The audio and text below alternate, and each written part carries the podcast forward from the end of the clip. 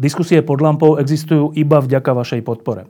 Každú z nich sledujú 10 tisíce divákov, finančne nás zatiaľ podporujú stovky z vás. Ak považujete program pod lampou za zmysluplný, pomôže nám už 1 euro za diskusiu. Vopred vám veľmi ďakujeme.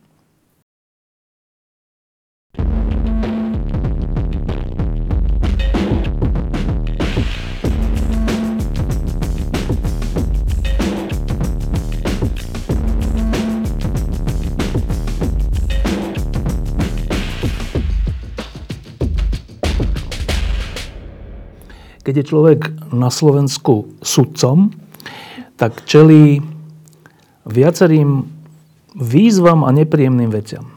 Poprvé, čeli podozrenie, že patrí k tej skupine sudcov, ktorý, ktorých zodpovednosťou je spolu s odpovednosťou je zlý stav spravodlivosti na Slovensku, korupcia a podobné veci. Keď s tým nie je spokojný, tak e, sudca na Slovensku môže e, zakladať rôzne združenia a, a pôsobiť proti tomuto, pôsobiť za očistu slovenského súdnictva. Keď sa mu to nedarí, keď sa mu to nepodarí, alebo keď má pocit, že to nejde rýchlo, tak čelí možno pokušeniu vstúpiť do politických strán a skúsiť to zmeniť cez parlament a cez vládu. A keď sa ani to nepodarí, tak čelí e, výzve predsa len nejako byť verejne činný a v nejakej oblasti pomáhať zlepšiť krajinu. Všetky tieto výzvy a pokušenia a, a činy má za sebou človek, ktorý sedí vedľa mňa, e, končiaca ombudsmanka, teda končiaca v zmysle, končí sa jej volebné obdobie 5-ročné, Jana Dubovcová. A ja sa teda hneď opýtam, e, ktoré z týchto pôsobení, teda sudca, poslankyňa Národnej rady, ombudsman, bolo najzmysluplnejšie? No tak to je veľmi ťažká otázka, lebo pre mňa každá z tých, e, z tých e, ne, nemôžem povedať, že profesie, ale tých úloh, tak e, bola dôležitá a vždy mala pre mňa význam. Čiže len pre mňa bolo ťažšie skôr sa rozhodovať, že kedy skončiť s tou určitou výzvou. Tak najťažšie rozhodnutie bolo, keď som sa vzdávala sudcovskej funkcie.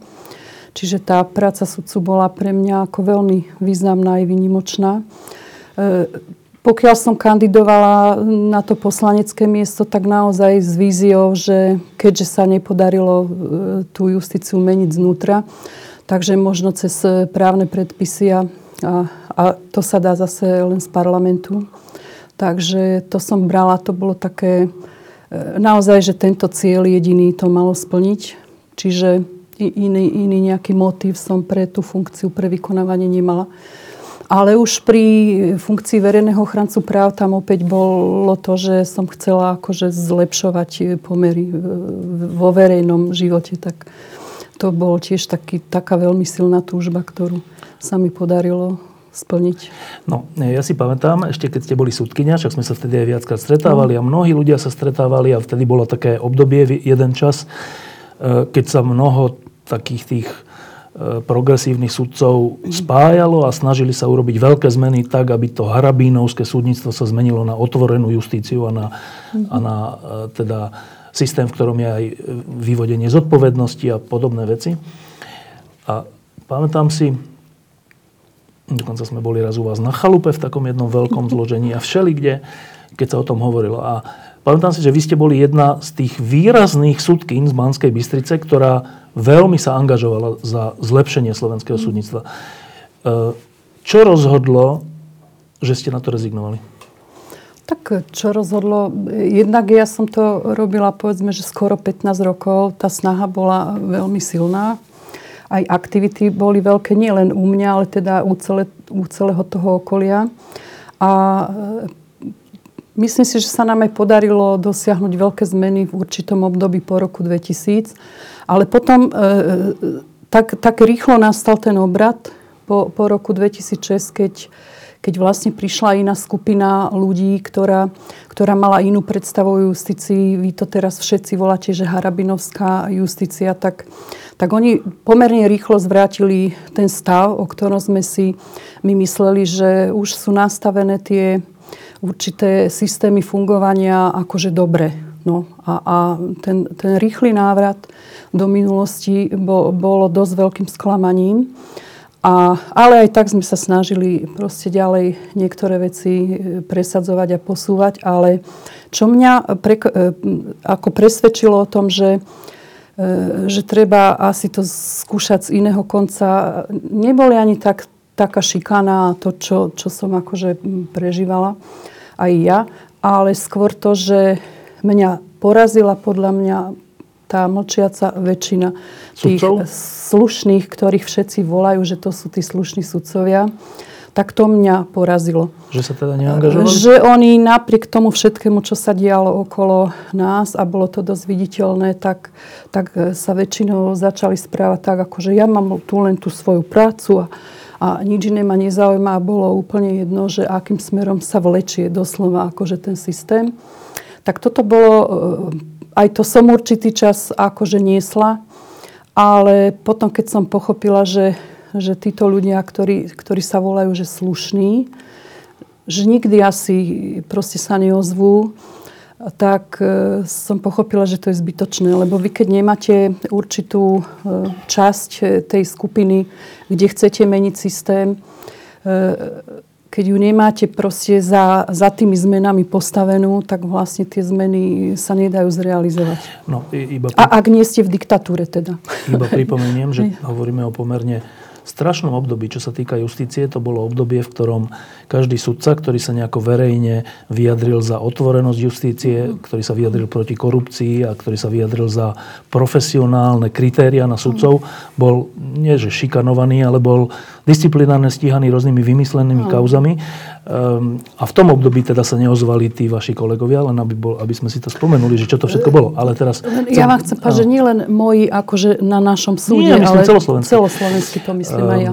No, pričom na Slovensku je plus minus 1200, 1300, 1400 sudcov a ozývalo sa desiatky sudcov. Áno. Najviac. Áno. No, teraz ešte k tomu obdobiu, že um, keď pozorujem v Strednej Európe špecificky, ale v Česku a na Slovensku túto situáciu, tak v Českej republike nevidím tento problém tak vypuklý ako na Slovensku, čo sa týka sudcov. Že nevidím tam nie len také veľké korupčné podozrenia a podobné veci vo veci sudcov, ale nevidím tam ani šikanu, ani, ani harabínovské praktiky, čo sa týka sudcov. Ehm, čo to znamená, že Česi mali nejak historicky lepších sudcov? Ja by som si, ja si to netrúfnem takto ohodnotiť. Pravda je taká, že sme vlastne vychádzali z podobného základu, no. Alebo až z rovnakého základu, takže len tá cesta na Slovensku bola trochu iná, lebo pokiaľ sa ja pamätám, tak boli roky, kedy práve Združenie Sudcovskej únie České, České ako by závidelo určitú dynamiku, ktorá, ktorá prebehla na Slovensku. Že my sme vlastne robili veľké zmeny aj v právnych predpisoch, aj, e, aj v rôznych e, oblastiach, aj čo sa týka organizácie práce na súdoch a my sme aj ten etický kódex si urobili a tak ďalej. Čiže to na bolo tie, čase tých reformných slovenských To bolo vlád, od toho, povedzme, že 96 až po, ja viem, 2005. Mm keď sa aj sudcovské zákony prijímali a tak, tak vtedy, vtedy vlastne oni hovorili z tých Čiech kolegovia, keď prišli, že, že vlastne e, nám závidia určitým spôsobom, že ako ideme. A zdalo sa to naozaj vtedy také neotrasiteľné. Oni išli pomalšie, no a vyzerá to tak, že nakoniec e, my sme proste sa dočkali toho zlomu, že tak ako sme postupovali povedzme skoro 10 rokov dopredu, tak sme potom za pol roka e, sa vrátili späť do toho východcieho bodu. Čo toto sa v Čechách nestalo. A oni akoby pomaly proste postupovali e, cez tie roky a prijali tie, tie princípy nezávislosti súdnictva tak, že e, sa zdá, že oni ich naozaj pochopili, vnútorne Zažili, uchopili. Ja.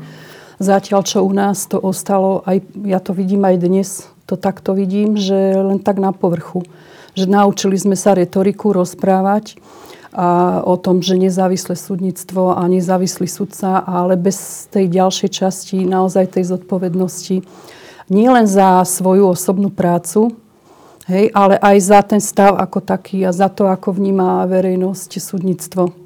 Lebo za to môže, môže sudcovský stav. No, e, teraz, po tom, čo ste dlhé roky statočne bojovala, a dostali ste sa do štádia, že takto sa to nedá, mlčiaca väčšina sudcov aj tak sa nepridá a tak, mm-hmm. tak ste sa rozhodli, že skúsite to cez politiku. E, kandidovali ste za SDKU, myslím, že ste nestúpili, ale Nie. nestúpili, kandidovali ste za SDKU. A teraz, to SDKU, to boli tie pôvodne reformné vlády, v ktorých súčasťou bolo SDKU, dnes už nie je ani v parlamente. Tak, tak to z hľadiska času sa zdá, že to nebola dobrá voľba. A tak ja som e, nerozmýšľala nad tým takto nikdy. Ani som neriešila e, politické prostredie. Ja som proste mala dobrú skúsenosť s tým, že určitá časť tej súdnej reformy sa urobila v roku 1998 až do roku povedzme 2002, keď bol minister Čarnogórsky. Veľké veci sa vtedy začali diať, aj sa začali pripravovať tie sudcovské zákony podľa takých zásad, ktoré platia v Európe alebo aj v USA, čo sa týka nezávislosti súdov a sudcov. A potom sa vlastne pokračovalo e, v týchto intenciách aj po roku 2002. Čiže ja som tam mala osobnú skúsenosť aj pracovnú. Pracovala som aj v tej prvej časti, aj v tej druhej časti e, toho obdobia funkčného, vládneho vtedy a bola som vtedy aj na stáži na ministerstve spravodlivosti, čiže pripravovali sa um, predpisy, tie základné, s ktorými, s ktorými sa uh, potom diali tie zmeny po roku 2006. Čiže tá skúsenosť bola Čiže pracovná bola aj s Lipšicom, aj s uh, Čarnogurským ako ministrom spravodlivosti, aj s Lipšicom ako s ministrom spravodlivosti. Ale tá zmena spočíva, alebo tá skúsenosť pracovná spočívala aj v tom, že, že vlastne tie tézy, o nezávislosti súdnictva e, sa, sa podarilo dávať do legislatívnej podoby a že sa aj vtedy chodilo a komunikovalo so sudcami. Aj Združenie sudcov Slovenska vtedy zohralo veľmi významnú úlohu. Čiže táto moja skúsenosť pracovná mi, mi dávala, ale aj osobná, teda mi dávala takú záruku, že ak e, Budete v parlamente? bude, to SDK podporovalo všetky tie reformy treba povedať, naplno podporovalo a takisto aj KDH vtedy. No, a prečo potom, Či, ste, čiže, prečo ste v tom parlamente skončili? Ja, no, ja som skončila v parlamente preto, lebo e, my v tom druhom roku, ak, ak si to niekto chce overiť, tak si môže, tak Lucia Žitňanská bola ministerka spravodlivosti a predložila v tom čase aj v spolupráci teda s, s našim výborom E, predložila všetky tie justičné zákony, tú predstavu, ktorú som ja mala, keď, keď som tú ponuku prijala, ja som za ňu veľmi vďačná, tak, e, tak to už všetko bol, prešlo parlamentom, všetky tie právne úpravy už boli prijaté, dokonca už niektoré z nich boli aj napadnuté na ústavnom súde tam e, smer a tak ďalej nebol s týmito zmenami spokojný ani čo sa týka zákona o súdoch, ani čo sa týka zákona o prokuratúre. Takže tom čase už ja ako poslankyňa by som v tejto téme nemohla fungovať a vlastne prišiel čas, že som sa mu, bola by som sa musela rozhodnúť, že či si zoberiem nejakú inú tému, k čomu som až tak veľmi neinklinovala a aj by som musela urobiť nejaké vážne osobné rozhodnutie, si myslím skôr či neskôr, že či aj vstúpim do politickej nejakej strany. politickej strany, teda tej, ktorá ma kandidovala alebo nie. Ale k tomuto obdobiu nedošlo, lebo vlastne tam sa e, Prišiel rozpadla vláda a tak ďalej. No a ja som, keďže, keďže jemu končilo to funkčné obdobie, tak, tak som vlastne e, sa uchádzala o toto. Tam som videla, ak by sa to podarilo, som vtedy uvažovala, tak tam som videla lepšiu možnosť uplatnenia sa, splnenia tých určitých predstav, lebo ja stále mám predstavu takej fungujúcej demokracie a ne, nemôžem ju opustiť. Um, teraz sa dostaneme k tomu ombudsmanovi, ale ešte predtým no. jedna kratučká otázka, že e, by vás vo sne, že Lucia Žitňanská, s ktorou ste vtedy spolupracovali na tých zákonoch, bude raz vo vláde s Ficom a Kaliňákom? Nie. Ale ja si myslím, že ani ju to nenapadlo v tom období. To, to by nikoho nenapadlo. Čo si o to myslíte? Tak je to jej osobné rozhodnutie. Podľa mňa bolo ťažké to rozhodnutie a ja si osobne myslím, že, že ona proste sa snaží splniť svoje predsavzatia, lebo ona presne vie asi, že čo by ten sektor justičný akože potreboval, aj to ministerstvo spravodlivosti a že toto, toto nadradila nad všetky ostatné proste veci. Ja si, keby som ja bola na tom mieste, ja si, ja si myslím, že ja by som to neurobila. No, potom ste sa stali Takto. ombudsmankou. A teraz existuje taká veľká diskusia eh, aj v Českej republike, aj na Slovensku vždy, keď ide o ombudsmana, že či je to vlastne funkcia, ktorá má zmysel, alebo či je to iba niečo také navyše, ktoré je v súlade s nejakou, nejakým európskym trendom, ale v skutočnosti to nemá nejakú veľkú pridanú hodnotu. Tak mm. po piatich rokoch ombudsmanky, najprv iba toto sa opýtam, že splnilo to vaše očakávanie? No. Tak e, ja sa vyjadrím aj k tomu, že, e, že takéto diskusie idú aj, aj k tým očakávaniam. E,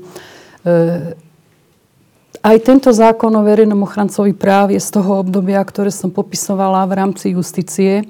Čiže v tom, je to z roku 2001. A kto, si, kto má možnosť si spomenúť na to obdobie, lebo už je veľa ľudí, ktorí, ktorí to nezažili, tak musí vedieť, že to bolo také obdobie, kedy naozaj s Elánom a veľa ľudí a veľa aj mimovládok ako chceli meniť ten systém u nás, ktorý fungoval na demokraticky a do toho zapadlo aj prijatie zákona o verejnom ochrancovi práv, pretože verejný ochranca práv má vlastne v demokratickom štáte plniť úlohu takej akejsi nenásilnej kontroly výkonnej moci, kde sa predpokladá, že výkonná moc, keď dostane od takéhoto inštitútu informáciu o tom, že jej orgány porušujú základné práva, tak vlastne sa na to pozrie a snaží sa e, to korigovať to a meniť, dobrom, a že teda. to príjme v dobrom a preto nikde v demokratických krajinách sa nešpekuluje o tom, ktorá si zriadila verejného ochrancu práv, že či ho treba alebo netreba. U nás sa o tom špekuluje od začiatku pretože to je práve ten súboj tých dvoch svetov, by som povedala, že jeden, ktorý chce mať takéto inštitúty, lebo to sú také akoby brzdy a páky, ktoré, ktoré limitujú trošku tu, ten výkon vlády v demokracii. No alebo potom také, ktoré nemajú záujem a ktoré by chceli vládnuť bez akejkoľvek kontroly. Tie dva svety proste sú tu. A prejavuje sa to aj často v diskusii potom o, o napríklad verejnom ochrancovi práv.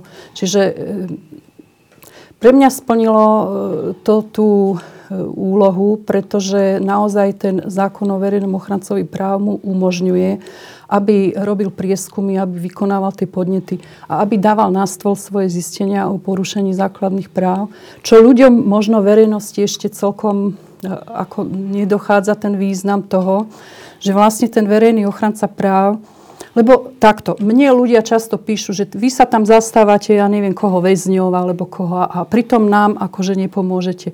Lenže ten verejný ochranca práv, on kontroluje štát. On nekontroluje proste individuálne nejaké pochybenia alebo susedské spory nerieši, čo si niektorí ľudia tak predstavujú že keď má nejaký problém a nikto mu nepomohol, tak posledná adresa, že verejný ochranca práv mu pomôže. Nie. On kontroluje štát, ako sa na, napríklad, ako policia funguje, že či, či porušuje alebo neporušuje práva vaše, keď s vami zaobchádza, alebo naozaj, že tá sociálno-právna ochrana detí, alebo proste ako funguje štát.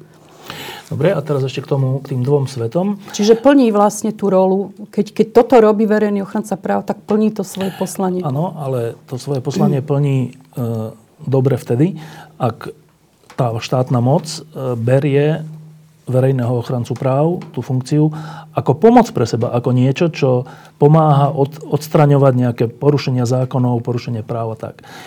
Ak ale tá vládna moc pochádza z toho sveta, ktorý chce mať nekontrolovanú moc, vtedy nastáva problém. A ja si pamätám počas vašich 5 rokov e, vo funkcii ombudsmanky, že e, to bol skôr ten druhý model, že vy ste dokonca niekedy nebola pripustená, ak si to dobre pamätám, e, do diskusie na vláde alebo, alebo na... Viackrát sa viackrát, pri, mm-hmm. že tá vláda vás brala ako nejaký cudorodý, nechcený prvok. Mm-hmm. V tej situácii má zmysel tá, tá vaša činnosť, alebo je to iba také hádzanie hrachu na stenu? No, podľa mňa to má zmysel. Aj sa to ukazuje e, postupne. Ja to môžem aj povedať na niektorých príkladoch, pretože bez ohľadu na to, ako sa postaví ten adresát toho zistenia, to zistenie je verejné. To, to zistenie, proste tí, ktorí chcú, tak tomu porozumejú A vlastne e, napriek tomu, že tá vláda alebo ten orgán, ktorého sa to týka, tie opatrenia nechce príjmať, keď vy ich stále dávate na stôl a stále na to upozorníte, tak skôr či neskôr vlastne ho takým tlakom verejným alebo akým doženiete k tomu, že aspoň čo ten orgán musí e, na to zareagovať alebo nejako, nejako proste konať. A ja poviem ten príklad, lebo to možno niekto sledoval, že nezávislá inšpekcia. Že proste tu je ten systém postavený tak, že väčšina tých e, výkonných orgánov má tendenciu e, tú svoju kontrolnú činnosť vykonávať tak, že v uzavretom no? svet, e, koliesko, kontrolujem sám seba a proste všetko je v poriadku, alebo len malé veci nájdeme a vôbec nie sú zvyknutí na nejaký pohľad zvonka a bránia sa mu silou, mocou, zubami, nechtami. No a Teraz, keď vy vlastne prichádzate zvonka a proste stále to dávate na stôl, tak skôr či neskôr nejaká reakcia musí prísť. Tak napríklad ja som poukazovala pri tom, keď sme preskúmavali tie policajné postupy, kde sme zistili, že, že neprimerané častokrát, hej, úplne neodôvodnené zásahy s použitím síly proti človeku. Čiže, čiže to sa nedalo eh, odbagatelizovať. Jedenkrát áno, dvakrát eh, možno, ale tretíkrát už asi nie. A tam som poukazovala aj na to, že človek, ktorého sa to týka, že ten štátny orgán na ňo takto zasiahne, on vlastne si nemôže uplatniť svoje právo a to je jeho základné právo na nezávislé vyšetrenie takejto situácie.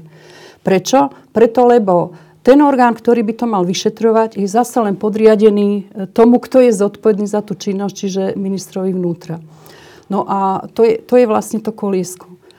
Tak sme to dávali koľkokrát. Ja to ani neviem spočítať, koľkokrát som na to upozorňovala. A dnes povedzme v modifikovanej podobe, ale už je to v programu vyhlásení vlády. Už vláda sa po troch rokoch do tej témy vlastne musela nejakým spôsobom na to zareagovať. Čiže má v programu vyhlásení vlády, že, že to prejde z, z toho ministerstva na tú prokuratúru.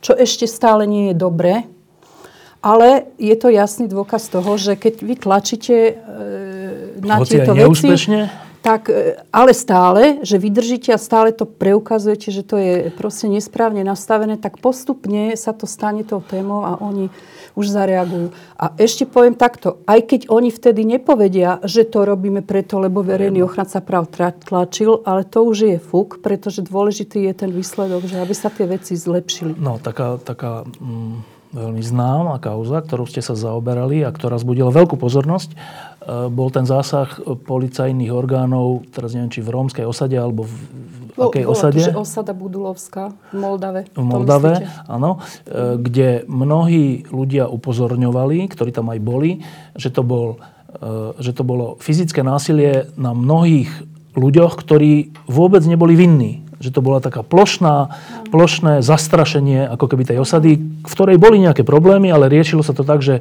plošne sa, keď to poviem ľudovo, zbili viacerí ľudia, Rómovia v tomto prípade. Málo kto sa toho na Slovensku zastane, lebo keď ide o Rómov, tak tu je ten, ten predsudok, že všetci Rómovia sú vlastne nejakým spôsobom negatívni a teda si to aj zaslúžia, ale niektorí sa zastali, aj významní ľudia, ktorí tam aj boli, a niektorí aj svetkovia a potom sa to dostalo k vám. Jak to dopadlo?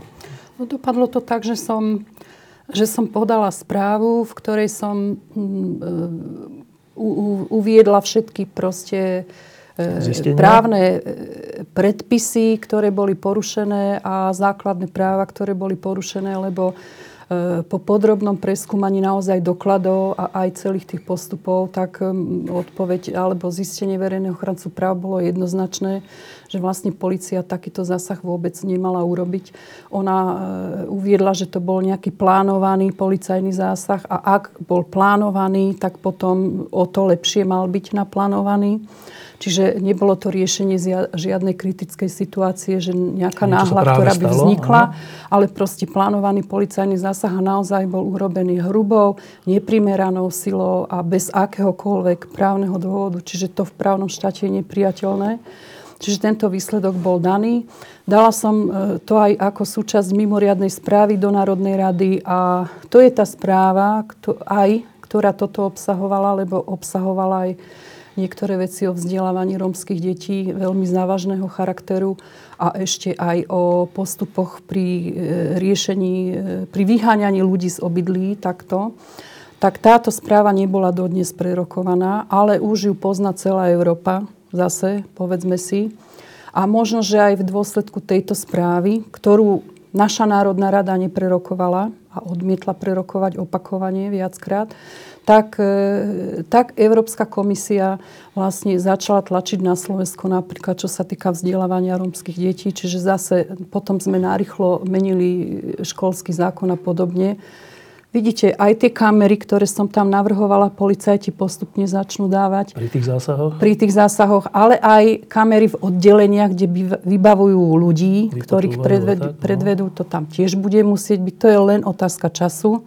Čiže stále tvrdím, že netreba sa vzdávať. No, e, ja si pamätám tak, že po tom zásahu e, v Moldave e, aktivisti alebo aj ľudia, svetkovia, ktorí tam boli, niečo hovorili, potom aj vy ste niečo hovorili a minister vnútra z okolností Kaliňák hovoril, že nie, zásah bol v poriadku. A teraz čo? Vy poviete, že nebol, ministerstvo vnútra, teda štátna moc povie, že bol.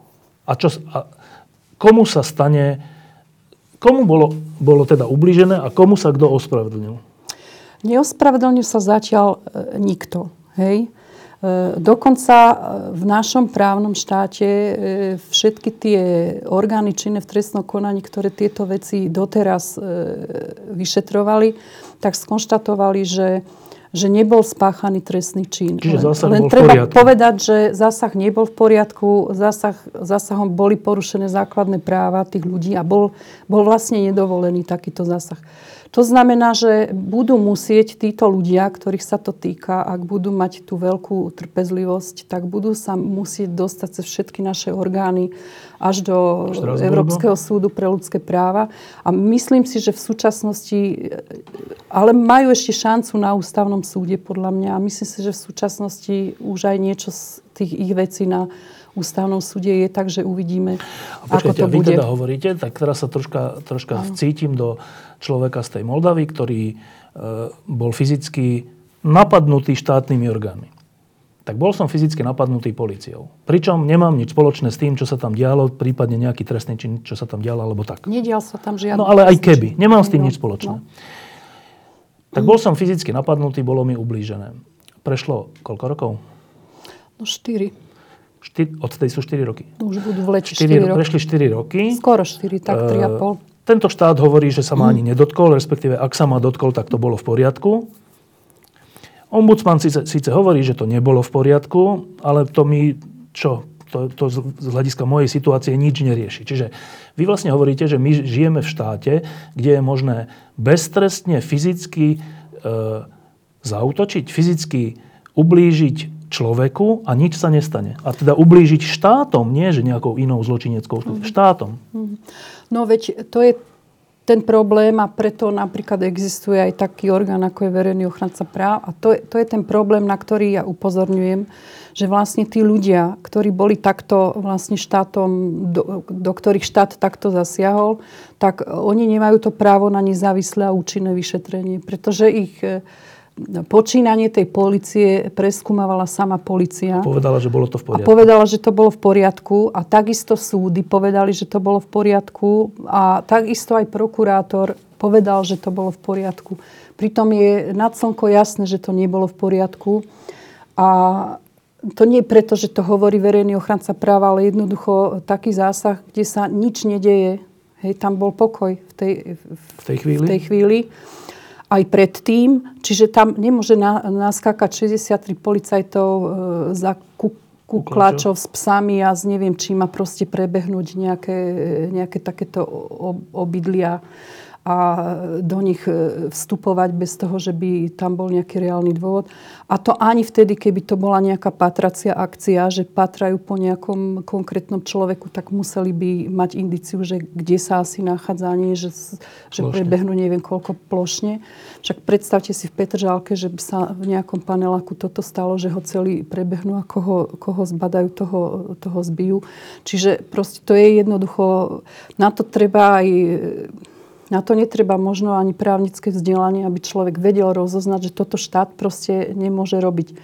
A také isté príklady boli, ale aj Aj vo väznici sa niečo stalo, kde ten štát použil neprimeranú silu. Aj vidíte na chodníku, to všetci videli v priamom prenose, že proste človek ležal na zemi a ešte ho stále nejaký, nejakých 5 alebo koľko kuklačov kope.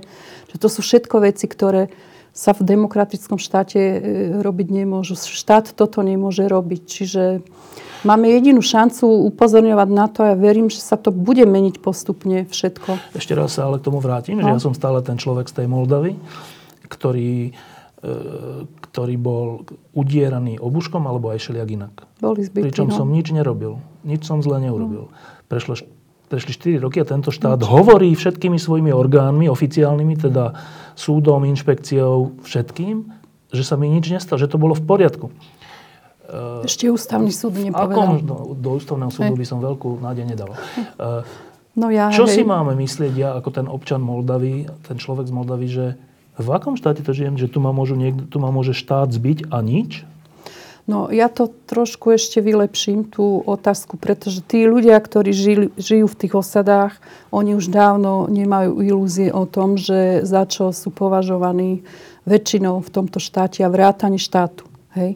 Čiže oni až také optimistické predstavy o svojej pozícii nemajú. Ale ja skôr e, si myslím, to je jak tá mlčiaca väčšina usudcov, ja skôr si myslím, že každý aj iný človek v štáte by mal byť ostražitý, keď sa niečo takéto stane, lebo to sa naozaj týka všetkých. Že nie len tých pár ľudí, ktorí boli e, tam dobití, a, a, a nie len povie, tam. to boli Rómovia, nevadí. No, vadí. Hej, ja vadí, viem, ale... veľmi vadí. A to nebolo len tam, ale bolo to v rôznych iných e, aj prípadoch. Čiže, čiže proste tak sa štát nesmie správať demokraticky. Ale správa. Ale správa. Čiže to treba, treba proste stále a stále na to upozorňovať, lebo e, nemáme inú možnosť zatiaľ, ale proste ako náhle začneme mlčať a tvariť sa, že to neexistuje, tak sme vlastne akoby spolupachateľmi. No. Ale toto ešte robí policia aj v tých celách, do ktorých dáva ľudí, e, hoci proste má postupovať podľa zákona úplne inak. Čiže, čiže je tu veľký priestor na to, aby, aby došlo k zmenám. Um, toto bol jeden taký emblematický prípad, ktorým ste sa zaoberali. Um, tu vedľa seba máte takú kopu Mám spisov veľa, a materiálov. Áno, veľa, veľa. Ehm, predpokladám, že tam sú aj niektoré ďalšie veci. Ktoré z tých vecí, ktoré ste zažili za 5 rokov, ktorým ste sa venovali, považujete okrem tej Moldavy za pre túto krajinu a pre jej demokratický charakter za také kľúčové? No, po, považujem e, dve veci také. Jedno, jeden veľký okruh e, problémov je e, tá ochrana práv detí lebo to sú, také, to sú deti, ktoré, ktoré naozaj sa same nevedia ochrániť a mal by ich ochraňovať štát. Tam som našla veľmi veľa nedostatkov Hovoríme v tejto o oblasti. Hovoríme o maloletých deťoch, ktoré, ktoré ktoré, za ktoré nesie zodpovednosť štát, lebo im zlyhala rodina. Že v ústavoch, ktoré sú? Alebo tak? Aj v ústavoch, aj v rôznych náhradných výchovách. Čiže ten systém nefunguje, ale hovorím aj o deťoch, ktoré, ktorých rodičia sa napríklad rozvádzajú alebo nejakým iným spôsobom o nich rozhoduje štát, čiže súd, a ktoré, ktoré vlastne nie sú brané do úvahy pri, pri rozhodovaní, lebo, lebo sú tak nejak na boku od celého toho diania, ako keby sa ich netýkalo. Pritom ovplyvňuje zásadne ich život. To je jedna veľká téma a kde, kde proste tie, tie orgány, ako sú tam zladené, ako majú fungovať, tak nefungujú Čiže dobre. Čiže slovami, že teda možnosť, aby dieťa spolu rozhodlo o tom, komu prípadne? Nie keď spolu to rozhodlo, takto? aby ho vôbec brali ako subjekt, aby s ním zaobchádzali ako s človekom. To znamená, že sa s ním niekto porozpráva, že sa ho niekto opýta, čo si ono myslí, čo by chcelo a, a proste a potom sa s tým aj e, pracovalo. zaoberalo a pracovalo a nemusí mať to dieťa vždy pravdu, ale proste ten pocit, že je súčasťou čoho si by malo mať. A tá prvá, tá prvá časť, čo ste hovorili, teda deti v ústavoch alebo rôzne, tam k akým najväčším problémom dochádza? Tam dochádza k tomu, že tie systémy sú nastavené podľa mňa, a nie len podľa mňa, lebo my sme na stretnutí ombudsmanov krajín V4 skonštatovali, že vo všetkých týchto našich krajinách sú tie systémy takým zastaralým spôsobom nastavené, ako keby e, proti tým deťom. Až že v záujme tých inštitúcií, aby to hladko fungovalo, až, až takým spôsobom, že to dieťa ako keby nebolo vôbec brané do úvahy. Brané do úvahy. A to, to je chyba týchto systémov a nie je to Nejaký len v Slovenskej republike. Napríklad Teraz sme, my sme veľmi veľa prieskumov urobili v tých reedukačných zariadeniach, čo ľudia si myslia, že tam sú deti, ktoré spáchajú trestnú činnosť. Polepšovňa. Polepšovňa, ale e, nie sú tam len takéto deti, sú tam aj takéto deti, ale sú tam aj také deti, ktoré, ktoré proste e, rodičia sa o ne vôbec nestarajú a zlyhali, hej. Čiže najlepší spôsob bol e, nejakým spôsobom im poskytnúť e, náhradnú výchovu, čiže zo strany štátu. Tak sú tam aj takéto deti. No a keď my sa na to pozrieme, že te, tá, účelom tej reedukácie je tie deti vychovávať a pripravovať ich na budúce povolanie.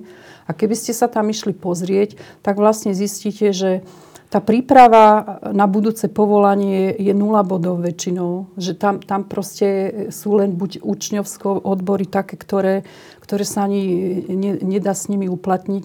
Ani nie sú riadne vybavené, sú podfinancované. Proste ľudia, ktorí tam pracujú, tak e, nemusia mať častokrát ani kvalifikáciu.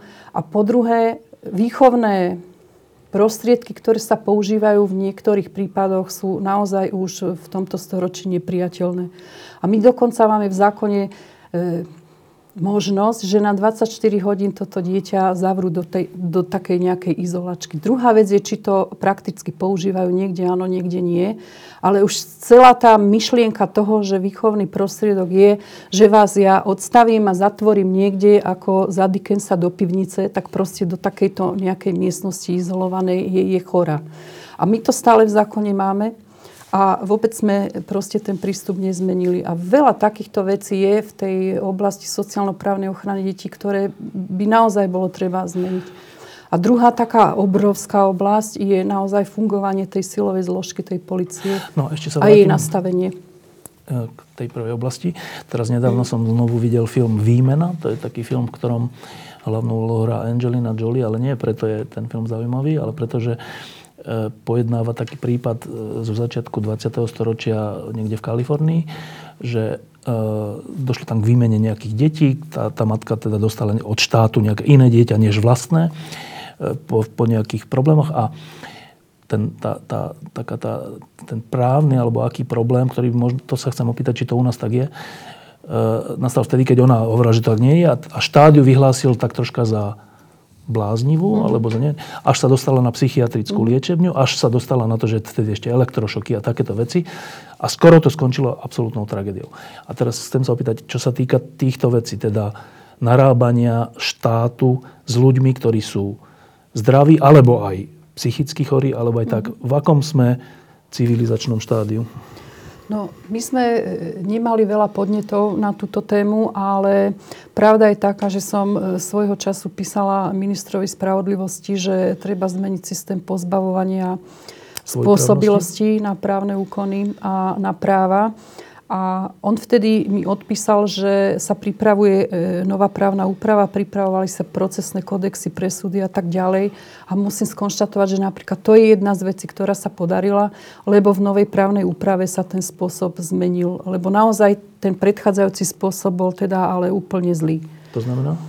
No, Takisto ako pri tých deťoch, tak ani v týchto prípadoch viac menej e, tí ľudia, ktorých sa to týkalo, sa k tomu sudcovi ani nedostali. Väčšinou stačilo predložiť nejaký znalecký posudok. Príbuzný niečo e, povedal. Príbuzní povedali a proste na základe lekárskeho stanoviska a znaleckého posudku v jeho neprítomnosti väčšinou bol, bol ten človek pozbavený spôsobilosti buď čiastočne alebo úplne a bol mu ustanovený opatrovník väčšinou niekto z tej rodiny alebo, alebo úrad.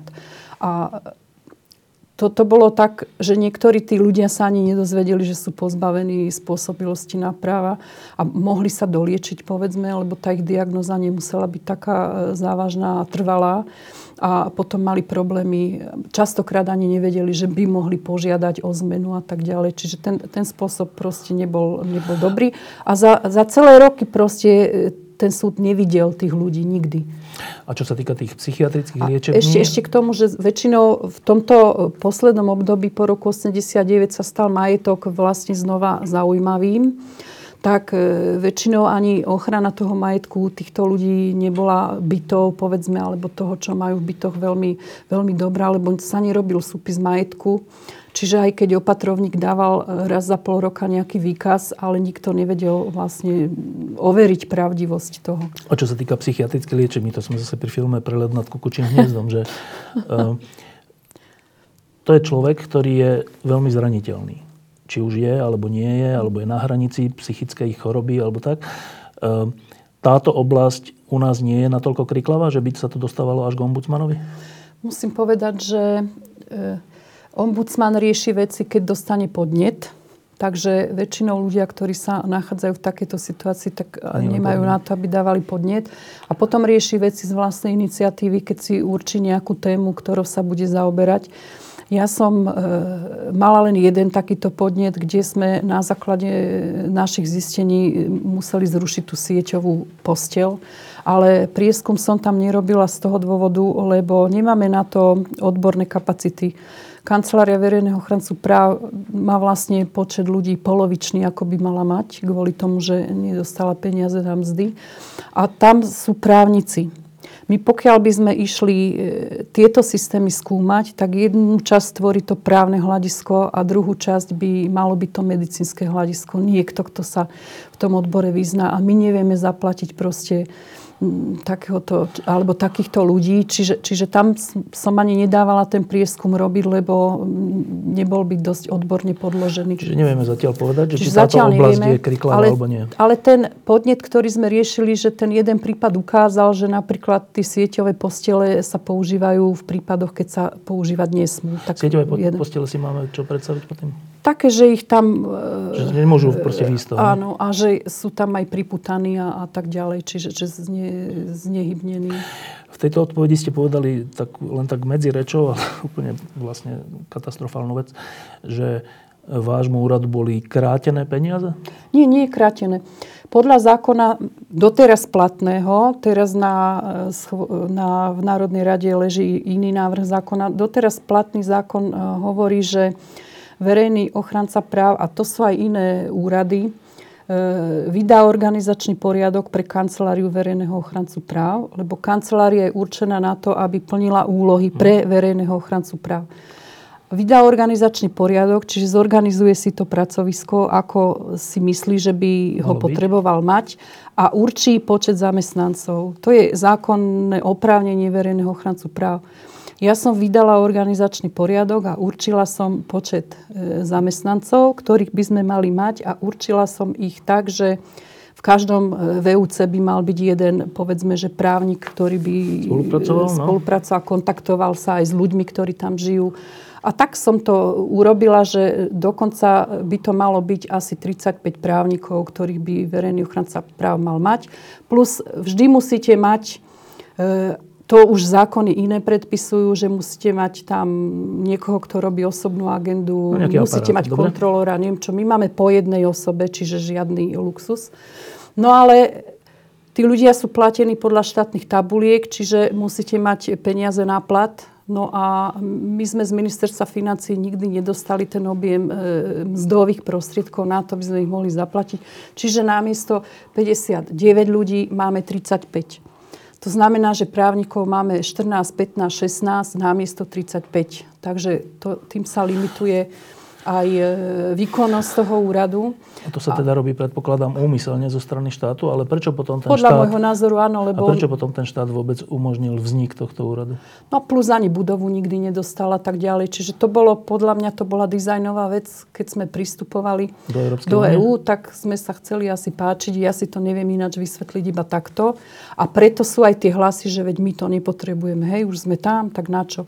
No, no ale vieme ešte... porovnať iba ešte k tejto Toto, téme tieto poviem... podmienky vieme porovnať s českým ombudsmanom? Samozrejme. My ideme asi na tretinu toho, čo majú ostatné. Aj keď porovnám veľkosť štátu a počet obyvateľov, tak na tretinu uh-huh. z toho, čo majú ostatní. Ale ešte chcem povedať, že zrejme ja som stále vypisovala, že som určila počet podľa zákona a nedostala som tie mzdy. No tak teraz už je práve teraz na rokovaní Národnej rady, ktorá sa začne 31. januára, je už taký návrh zákona, aby to určovalo ministerstvo financí.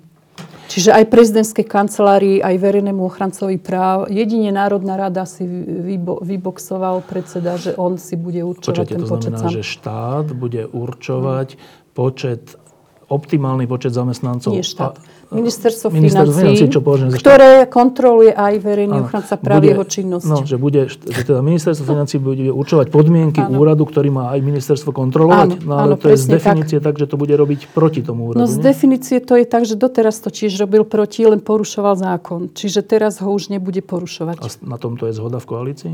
Áno. Aj Lucia Žitňanská je za? Tak ja si myslím, že áno, keď je to návrh zákona, ktorý je v parlamente. No to je jedna vec a druhá vec, že je to aj proti rezolúcii, ktorá, ktorá vlastne sa zaoberá nezávislosťou týchto inštitúcií.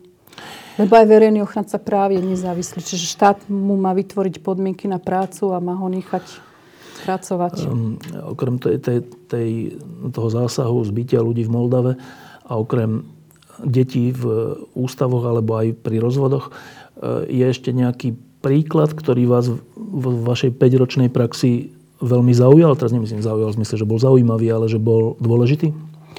Tak e, boli viaceré tie policajné zásahy, ale čo mňa najviac ako... Dve, dve veci sú také, zase dve. Eh, Jedna vec, že tými... Polícia do určitého momentu svojej činnosti pracuje ako orgán verejnej správy a na tú časť má e, pôsobnosť verejný ochranca práv, tedy môže preskúmať jej kroky. A od určitého bodu pracuje ako orgán činný v trestnom konaní a tam už verejný ochranca práv nemá, nemá prístup. Ale aj v tej časti, ktorú, na ktorú mám prístup, som zistila, že to sú tie cely policajného zaistenia, že si policia v tých svojich budovách policajných vytvorila také priestory, do ktorých e, napriek tomu, ako je to upravené v zákone, tak nepostupuje podľa zákona, ale postupuje sama podľa seba, čo sa v práve hovorí, že svojvoľne.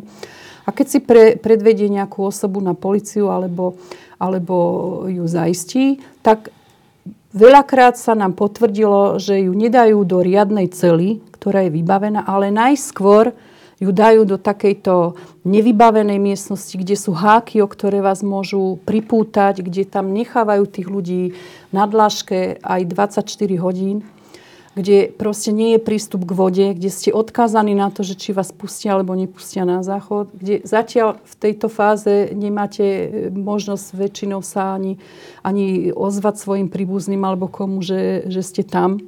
Čiže, čiže je to niečo úplne nepripustné a toto sa rieš, toto, toto robí policia ako svoju bežnú prax. A dôvod toho je čo?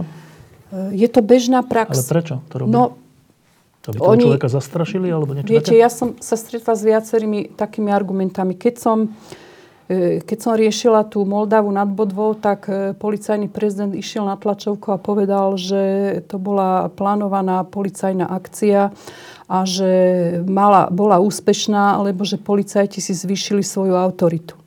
Čo proste je v demokracii nepripustné, aby si niekto silou zvyšoval autoritu. Ale on to povedal a myslel to vážne a bolo to na tlačovke.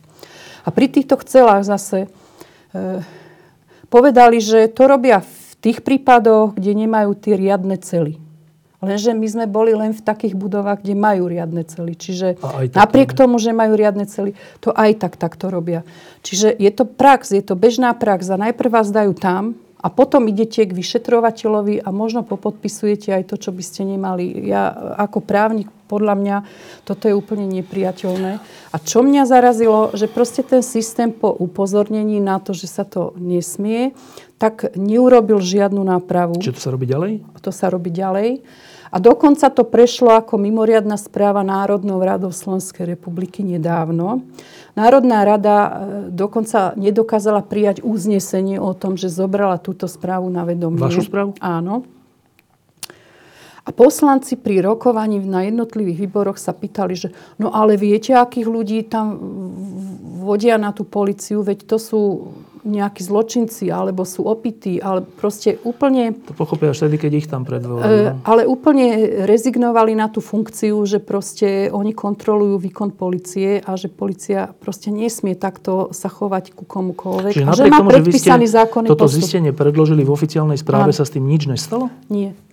Nie. A pričom je to zjavne protizákonné? Pritom je to zjavne úplne protizákonné a úplne v rozpore so základnými právami. A, a čo ale, aj hovorí... s tým, ale aj s tým, že, že vlastne nemôže takýto orgán štátu konať svojvoľne. On môže konať len podľa zákona. No, a v zákone má presne popísané, čo má robiť, a ale čo to, to nerobí. hovorí, keď ste sa obratili na šéfa policie, alebo na ministerstvo vnútra, alebo na vládu, alebo na par... Čo, na to, čo je ten argument, že nevadí? No my sme prešli celou cestou. A čo boli argumenty? Oni v podstate nemajú argumenty. Oni povedia, že z prevádzkových dôvodov, že proste... Pričom vy im ukážete, že nie, tam bola aj tá normálna celá. Oni ani tie háky na to priputanie nedali e, dolu. po tých zisteniach. A jak si to Lebo, vysvetľujete? No podľa mňa štát v štáte. Dobre, ale štát v štáte to, rob, to si robia tí jednotliví policajti, ale prečo s tým súhlasia Nie, politici? jednotliví policajti to robia ako svoju bežnú prax, lebo ich nadriadení a všetci sú s tým uzrozumení. A prečo sú s tým uzrozumení? No ja si myslím, že takto boli zvyknutí dlhodobo ešte zo, soci, zo sociku, že proste tam... Že ľudské práva sú... Ľudské práva ne, nefungujú. A to, je, to proste ide ďalej takto. Ale, ale súčasná Národná rada hej, zmenila tú kultúru Národná rada. Novú musím povedať, že e, predchádzajúci, pred, predchádzajúcom období správy verejného ochrancu práva ani nechceli dať do pléna na prerokovanie. V tomto volebnom období predseda Národnej rady ich zaraďuje. Hej? Čiže ale... oni prejdú tým, aspoň tým rokovaním. No ale tak vo výsledku nepríjmú uznesenie, ale, ale alebo neriešia sa napraviť. Ešte v tejto veci... Čo Počkajte, sa... počkajte, ale toto je úplne no. dôležitá vec. No. My tu máme 150 poslancov, ktorých sme si zvolili. Ja som ich volil, vy ste ich volili, každý no. sme ich volili. Kvôli tomu, aby nás zastupovali vo veciach, ktoré sú verejné. Ehm, a vy hovoríte, že títo moji zástupcovia, keď im vy ukážete nejakú nezákonnosť, v tomto prípade mm-hmm. týchto nelegálnych cieľ, alebo čo, čo to sú, tak moji volení zástupcovia s tým nerobia nič, No, nerobia nič. Ale e, niektorí, voleb, niektorí e, zastupcovia, teda poslanci ako jednotlivci, teraz e, štyria, pán poslanec zostal a ešte nejaký ďalší s ním, predložili návrh zákona teraz do tejto rady, ktorý by mal túto situáciu riešiť. Ale, v, Ale keďže akože sú opoziční, väčšina nerobí nič? Nie. Dokonca ja som vo výbore ukazovala fotografie človeka, ktorý s tým súhlasil, aby som ich ukázala, lebo chcel, aby sa ten systém zmenil. Človek, ktorý bol v tej cele. Ktorý bol v takej cele a bol v tej cele dobitý pod tou policiou. A jedna z poslankyň sa ma spýtala, že či sa nehambím, lebo to bolo holé telo zbitého človeka. E, celé, komplet. Že či sa nehambím akože predkladať takéto fotografie. To bol, to bol ako dôkaz na to, že v takýchto prípadoch nemusí byť len zavretý, ale že už som šetrila asi 4 prípady za posledný rok, keď bol aj dobitý tam ten človek. Hej? A odpo- odpoveď bola, že prečo ukazujete takéto Áno, fotky? také fotky, lebo, lebo to bolo holé telo. Počkajte, ale Dobité. ešte raz, len aby, my sme to už zvyknutí na všetko, tak len aby no. sme si nezvykli, že tak policia toto. nemôže človeka byť. Po, nikdy nesmie človeka byť. A my tu máme fotky zbité, zbitého a nič? A nič. A v celé, akože v uzavretom priestore, lebo iné je, keď ste pri nejakom zásahu a že proste musí, ale musí, že... áno. Ale toto je už vlastne e, vo vašej moci ten človek, lebo už je v celé. No ale to je trestný čin, nie? No bol by, keby to e, niekto vyšetril takto. No dobré, však ten človek sa teda domáha toho, nie? Keď vám dovolil fotku ukázať, či on je anonimný, či nechce, ho, nechce byť... Nie? Oni sa boja väčšinou potom, lebo sú stále v rukách tej policie, aj potom, neskôr. Takže väčšinou potom je to tak, že že sa boja toho, že ich obvinia že z útoku na verejného činiteľa, lebo oni potom väčšinou začnú rozprávať, že ten človek na nich zautoča, preto oni Ozbili. a tak ďalej. A teraz naši poslanci teda sú takí jemnocitní, že ich uráža tá fotografia. Aj tie lekárske správy, ktoré tam boli, že vošiel tam zdravý a odišiel s trvale poškodeným zdravím. Ja si teraz spomínam, preto sa na to tak pýtam, lebo Mm, ja si spomínam, keď bol e, e, zavretý a potom sa ukázalo, že nepravom Ernest Valko a, a ešte Ladislav Rehák a no. ďalší ľudia, tak e, Ernest mi potom rozprával aj o tých celách a, a o všeličom. Jeho nedali do takejto, lebo to si netrúfil predsa len predseda Ústavného súdu federálna, to by bol veľký škandál. Ale e, hovorím to preto, že vtedy sa vlastne tak plasticky ukázalo, že nie, že že, lebo tu je taký pocit, že to sa nás netýka. Áno. To sa týka nejakých To kriminálnikov a čo my s Nie, tým? to sa Lenže týka. potom sa to týkalo, keď sa to týkalo predsedu ústavného súdu, tak sa to týka každého z nás. A teda znova sa pýtam, že v tejto krajine je možné, že polícia beztrestne zbije človeka už zavretého v cele. Vy na to upozorníte ten štát Áno. A štát to nechá tak? Áno, zatiaľ to nechal tak. Zatiaľ. Lebo ja verím tomu, že e, teda keď sa to bude stále dávať a opakovať a zverejňovať, tak sa proste niekto zobudí a začne to riešiť. Viete, ale to je povinnosť štátu to riešiť. Mhm. To nie, že keď sa uráči No je to povinnosť štátu to riešiť. a, Tak. a nič. No a nič zatiaľ. A to, to o čom vypoveda? No vypoveda to o tom, že napríklad e, v tej Národnej ráde proste e, na mňa to malo taký dojem, to prerokovanie, že tí poslanci ako keby si neuvedomili svoju úlohu.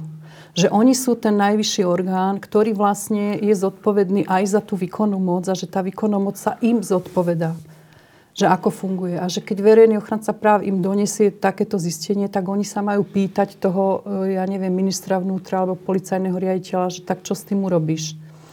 A nie, že sa pýtajú verejného ochrancu Na čo práv, ukazujete fotky? že prečo nám ukazujete, a veď tam možno, že prišli opití tí ľudia a hej, to je úplne na začiatku, keď ešte nikto nevie, že čo ste spáchali alebo nespáchali, lebo celé to konanie ďalšie je pred vami. Čiže a prezumpcia neviny.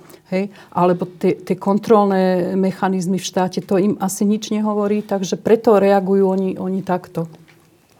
No, musia sa viac Troška tento vzdelávať. obraz štátu, um, jedna vec je vzdelávanie, ale tento obraz štátu, ktorý uh, podľa našich deklarácií má tisícročné tradície a neviem čo, no ale to je aký štát, ktorý nedbá na spravodlivosť svojho občana?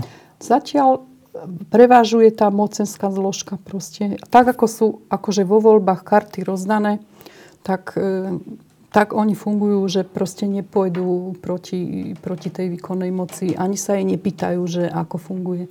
Čo podľa mňa je na škodu aj tej výkonnej moci, lebo ona tým pádom, e, keď nemá vlastne pocit, že sa bude naozaj zodpovedať, e, nie len na tlačovkách, alebo že nebude hovoriť len to, čo oni chcú, ale že sa ich niekto zodpovedný na, na, naozaj spýta, že ako fungujú a ide si Tak to overiť. potom, ne? tak potom proste naozaj zo dňa na deň sa stierajú tie hranice a nakoniec e, možno sa budú cítiť aj oprávnení toto robiť. Hej? Teraz ešte vedia asi, že to tak nemá byť, ale keď bu- budeme pokračovať týmto smerom, tak vlastne na konci toho celého bude, že ten štát si bude myslieť, že to môže. Uh, Na, na začiatku tejto otázky som sa vás pýtal, že ktoré sú ďalšie oblasti okrem tých detí a e, teda v ústavoch alebo aj pri rozvodoch a vy ste povedali, že sú dve. Jedny sú tieto cely a druhé? Druhá tá oblasť, ok- okrem toho, e, ma zarazilo veľmi, že tie reštitučné konania, tá, to ja považujem za niečo úplne nehorázne, že e, po roku 1989 štát začal príjmať nejaké právne predpisy o tom, že nie celkom, ale aspoň čiastočne sa pokúsi e, odškodniť alebo nahradiť e, tie újmy, ktoré utrpeli niektorí ľudia alebo tisíce ľudí možno v tom predchádzajúcom Keď systéme. ich hej. komunistický režim vyvlastnil a obralo A majetok. teraz to všetko boli ľudia už povedzme, že v určitom veku. Dnes mne píšu, e, že sa toho už nedožijú, mnohí sa ani nedožili. A my akože úradné konanie trvá viac ako 24 rokov. Ja som to doniesla minulý rok do parlamentu s tým, že je tých konaní, neviem, asi 800 alebo koľko ich ešte je. Neviem to číslo presne z hlavy, tuto niekde je. A že za to, že to takto dlho trvá, že oni ešte nemajú ten výsledok, že či vydať alebo nevydať tú pôdu. Takže si myslím, že by mala vláda urobiť nejaké zadosť učinenie a že by mala si tie e, prípady dať spísať a mala by vlastne tých ľudí odškodniť za dĺžku toho konania. Tak ako keď ústavný súd rozhodne, že o prieťahoch konaní, tak vlastne e, odškodňuje. Lebo je to nehoráznosť, hej, v demokratickom štáte takto dlho čakať to e, na dopadlo? výsledok a stále ho nemajú. A to proste prešlo ako keby nič. Že parlament tiež. sa s tým ne, nezaoberal? Nie, oni prešli tú správu, že fajn a je to vážne, ale, ale proste nič sa Počkajte, tak ešte nezmenilo. raz znova, aby sme si to troška predstavili, že predstavme si, že sme ľudia, ktorá, ktorým komunisti zobrali protiprávne majetok a ešte ich aj súdili, niektorých zavraždili a tak. Teraz padol komunizmus, my sa ani nie, že my, však ten štát sa hlásil k tomu, že napraví tie krivdy, však to je zákon reštitučný a všelijaký iný. Teda ja a vy, keď, keďže sme boli tí ľudia, tak teraz si hovorím, tak dobre, tak aspoň časť, však nedá sa to celé vrátiť, však nám pokazili život, ale aspoň časť, niečo, aspoň, aspoň pre deti. Alebo čo. ten les. A vy hovoríte, že odtedy 26-27 rokov som sa k tomu nedostal? Áno. To vám hovorím, že vy ešte stále neviete po takomto dlhom čase, že či vám to vydajú alebo nevydajú. A to tom Lebo to skúmajú 24 rokov. A ešte chcem povedať toľko, že vlastne vy, keď ste si o tom mali požiadať, tak ste dostali zo zákona lehotu, tzv. prekluzívnu, že vám právo prepadne, ak to neurobíte do dovtedy určitého termínu. No? Čiže mali ste pomerne krátky čas na to. Dokonca ste boli v situácii, že možno ste ani nevedeli, od koho presne si to máte žiadať. žiadať. No a takže ste dostali rok, povedzme, krátku dobu. A teraz vy čakáte 24 rokov na to, no, aby tento štát vám povedal, že tak ti to vydám alebo nevydám. Lebo keď ti to nevydá, tak ešte sa budete môcť súdiť. Čo možno sa budete ďalších, no? neviem koľko rokov súdiť. Proste to je neuveriteľné. A to kde stojí? Kde to stojí? Na pozemkových úradoch. Čo tam stojí 24 Neviem. rokov? Neviem, eh, lebo stále mapy a katastre a posudky a proste a málo ľudí a ťažké spory. Ale 24 ťažké rokov, veci. 20, 25 už rokov, dnes 26.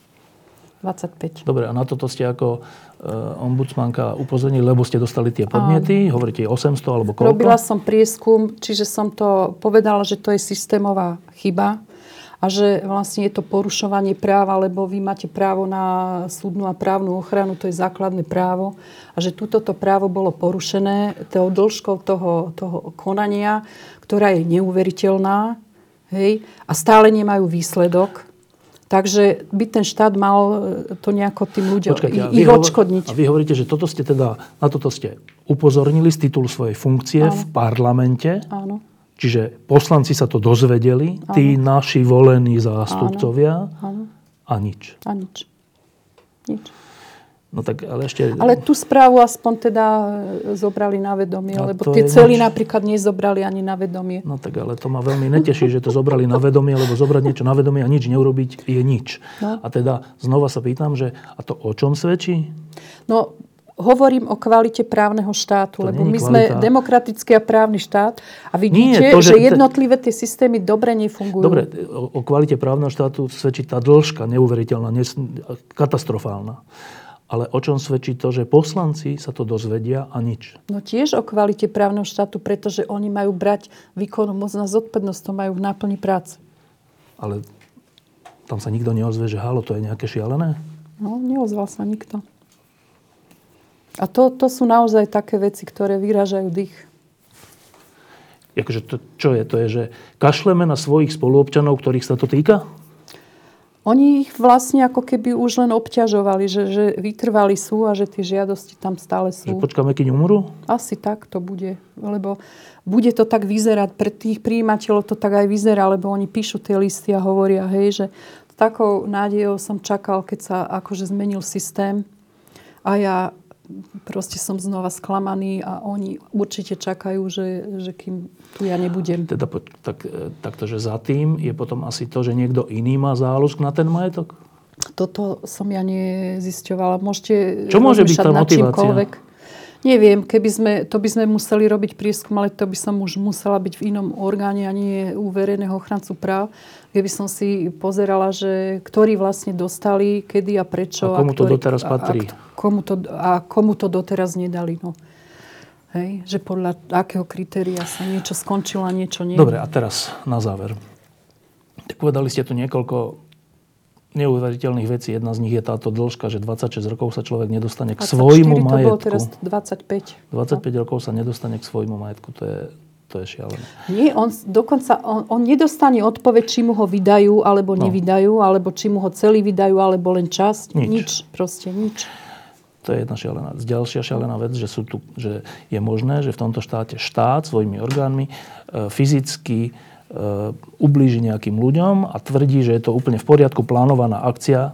Poslanci sa dozvedia a nič. A nič. Tretia, že deti e, na súdoch alebo v tých ústavoch sú brané ako bočný produkt, ako keby sa ich to netýkalo. Štvrtá vec, že my všetci môžeme byť zavretí do cely, ktorá v skutočnosti nie je celou, nesplňa zákonné predpoklady, dokonca tam môžeme byť zbytí, dokonca môžeme ukážať svoju fotku, že pozrite sa a zase nič. Alebo aj priputaní tam môžete byť celú noc. Protizákonne. Mm-hmm. A nič. Dobre, tak z týchto všetkých tvrdení, to je vaša skúsenosť po 5 rokoch ombudsmanky. Tak skúsme to nejako zovšeobecniť, že um, my sa tu hrdíme, že sme, že sme členmi Európskeho spoločenstva. Dokonca teraz, keď je tu problém utečencov, tak hovoríme, že tu bránime kresťanské zásady Európy, zátvorka Slovenska, Česka, Polska a tak. To, čo vy hovoríte, je ale v úplnom rozpore s týmito formálnymi tvrdeniami. A čo, čo ste tým mysleli, že my hovoríme, že tu my, bránime? My na Slovensku, my v Česku hovoríme, že bránime kresťanskú Európu pred inváziou moslimov, lebo kresťanská Európa to sú tie naše hodnoty. No ale vaše zistenia hovoria, že my sme nejaká pohanská Európa, ktorá kašle na hodnoty. Tak si myslím, že ten štát e, proste má sklony k tomu autoritatívnemu vykonávaniu moci a že e, tá Národná rada zatiaľ e, zatiaľ to tak akceptuje. Hej, že ten, e, lebo je to tak postavené v tej demokracii, že e, väčšina vládne, väčšina je v parlamente, má svoju vládu a táto väčšina, e, keby bola demokratická, tak sa cíti byť limitovaná právami menšín, povedzme, a opozície. Hej? Musela by to nejako zohľadňovať, ale my sme sa k tomuto bodu nedostali.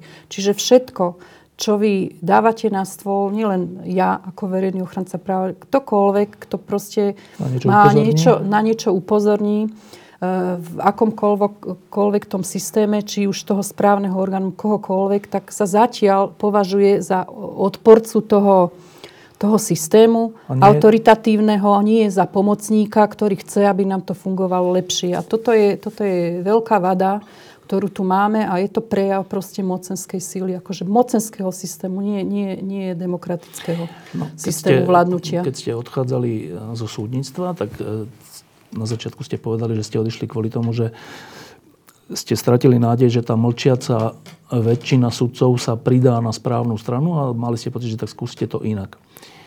A to je jedna veľká skúsenosť, ktorá vám niečo povedala aj o kolegoch sudcoch, aj o spravodlivosti na Slovensku. Po týchto 5 rokoch ombudsmanky a týchto kauzach a všeličom a tom, že vláda vás ani len nepočúvala a parlament nepríjmal uznesenia. Čo vám to povedalo o Slovensku? No, že Slovensko teda, ak chce byť e, demokratickým štátom, ale takým plnohodnotným, takže to nás čaká ešte veľmi ťažká cesta, lebo zatiaľ ja to pociťujem tak, že tak ako v tom súdnice, povedzme, že tí sudcovia uchopili ten pojem nezávislosť, ale vnútorne nie, iba tak akože vonkajš, vonkajším Navonok? E, hej, navonok, ale, vnútorne v skutočnosti nie, lebo ináč, e, ak by to tak pochopili, tak by museli pochopiť, že to je naozaj záväzok e, byť, byť nezávislým a byť sudcom. A to isté sa podľa mňa týka aj tých iných zložiek, že prišla som na to, že vlastne naozaj e, tú hĺbku toho, že ako by tá demokracia mala fungovať, my sme ešte k tomu nedospeli vo väčši, väčšine. No a ľudia, ktorí denodenne, že robia, chodia do roboty, aby prežili, aby si vychovali rodinu a deti, oni nemajú čas sa proste zaoberať s takýmito vecami. Časť možno z nich áno. Čiže, čiže v prvom rade by to mali pochopiť tí, ktorí, ktorých buď sme zvolili, alebo ktorí sa do tých funkcií dostali. A keď od nich nikto nevyžaduje tú pokoru ani, tak je to problém. Je to problém. Lebo oni by sa mali cítiť, keď tú funkciu vykonávajú alebo majú, tak by sa mali cítiť akože zodpovední za to, aby to vykonávali čo najlepšie. No ale nemusia sa zatiaľ cítiť, lebo e, zatiaľ je to v tej fáze podľa mňa, že kto sa sám osobne cíti zodpovedný, lebo tak bol vychovaný, povedzme, alebo tak ten, no, tak ten je. Ale systém ako taký to, to nevyžaduje. A aj tie kontrolné mechanizmy, tak ako ich máme nastavené, tak zatiaľ vlastne sú o ničom lebo, lebo buď sami seba kontrolujú, alebo, alebo sa to neberie vážne. Takže naozaj je to ešte veľa pred nami. Ale tak musíme šlapať, keď, keď sme sa na to dali. Jana Dubovcová, verejný ochranca práv na Slovensku. Ďakujem, že ste prišli. Ďakujem aj ja za pozvanie. A čo budete teraz robiť? No, pôjdem na tú chalupu no. pozrieť, že ako to tam vyzerá. Tak to si trošku po, porozmýšľam, čo sme zažili a tak. No. no a chcem sa venovať už konečne sama sebe a aspoň dva mesiace. Ale potom? A potom neviem, uvidím. Nemáte žiadnu, žiadnu predstavu? Nemám žiadnu predstavu naozaj. Prvýkrát mám takú predstavu, že doma.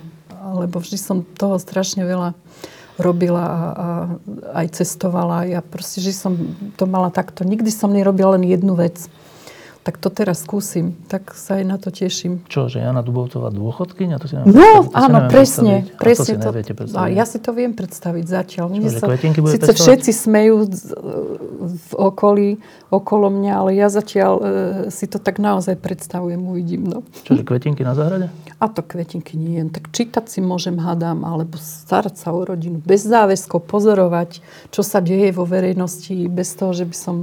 E, lebo, lebo sa niekedy cítim naozaj, že zle z toho, čo vidím. A stále mám pocit, že treba to nejako meniť. Proste meniť a zlepšovať. Tak teraz asi by bol čas už nech to druhý robia.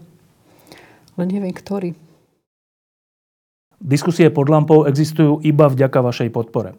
Každú z nich sledujú 10 tisíce divákov, finančne nás zatiaľ podporujú stovky z vás. Ak považujete program pod lampou za zmysluplný, pomôže nám už 1 euro za diskusiu. Vopred vám veľmi ďakujeme.